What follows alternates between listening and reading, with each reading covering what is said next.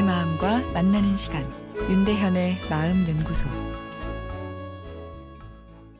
안녕하세요. 수요일 윤대현의 마음 연구소입니다. 오늘은 부모님의 삶이 얼마 남지 않았을 때 더 효도해야 하는 이유란 내용입니다.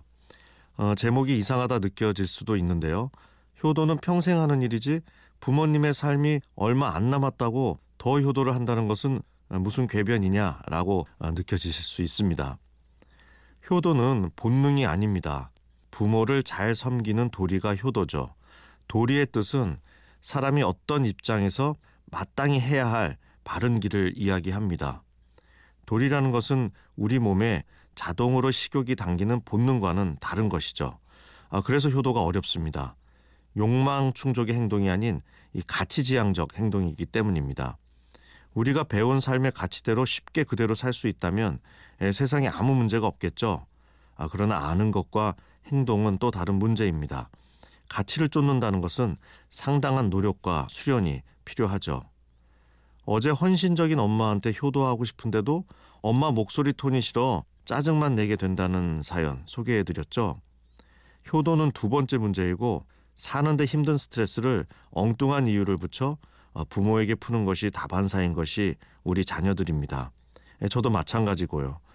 어, 약간만 정신줄을 놓고 있으면 괜히 부모와 언쟁을 하려는 저를 발견하고 합니다. 상사한테는 함부로 말을 했다간 불이익이 크니 나를 사랑하는 만만한 부모한테 예, 세상 스트레스를 푸는 것이죠. 또 부모는 심리적으로 거대한 존재이기에 부모에게 뭐라 하고 나면 괜히 내가 큰 사람이 된 듯한 느낌도 무의식적으로 받게 되죠. 그러나 금방 후회하게 됩니다. 내게 제일 소중한 부모의 사랑에 상처를 냈기 때문입니다. 짜증을 내고 나서라도 달려가 잘못했어요 하고 자녀가 재롱 부리면 또 좋아라 하시는 것이 부모입니다. 아, 그러나 부모님이 아프셔서 또는 고령으로 그 삶이 제한적이라면 투덜거리기를 멈추어야 합니다.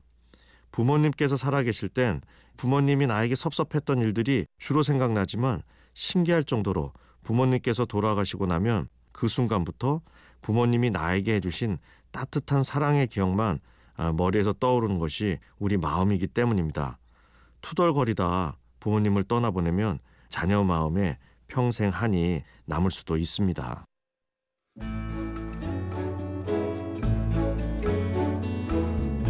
윤대현의 마음연구소 지금까지 정신건강의학과 전문의 윤대현 교수였습니다.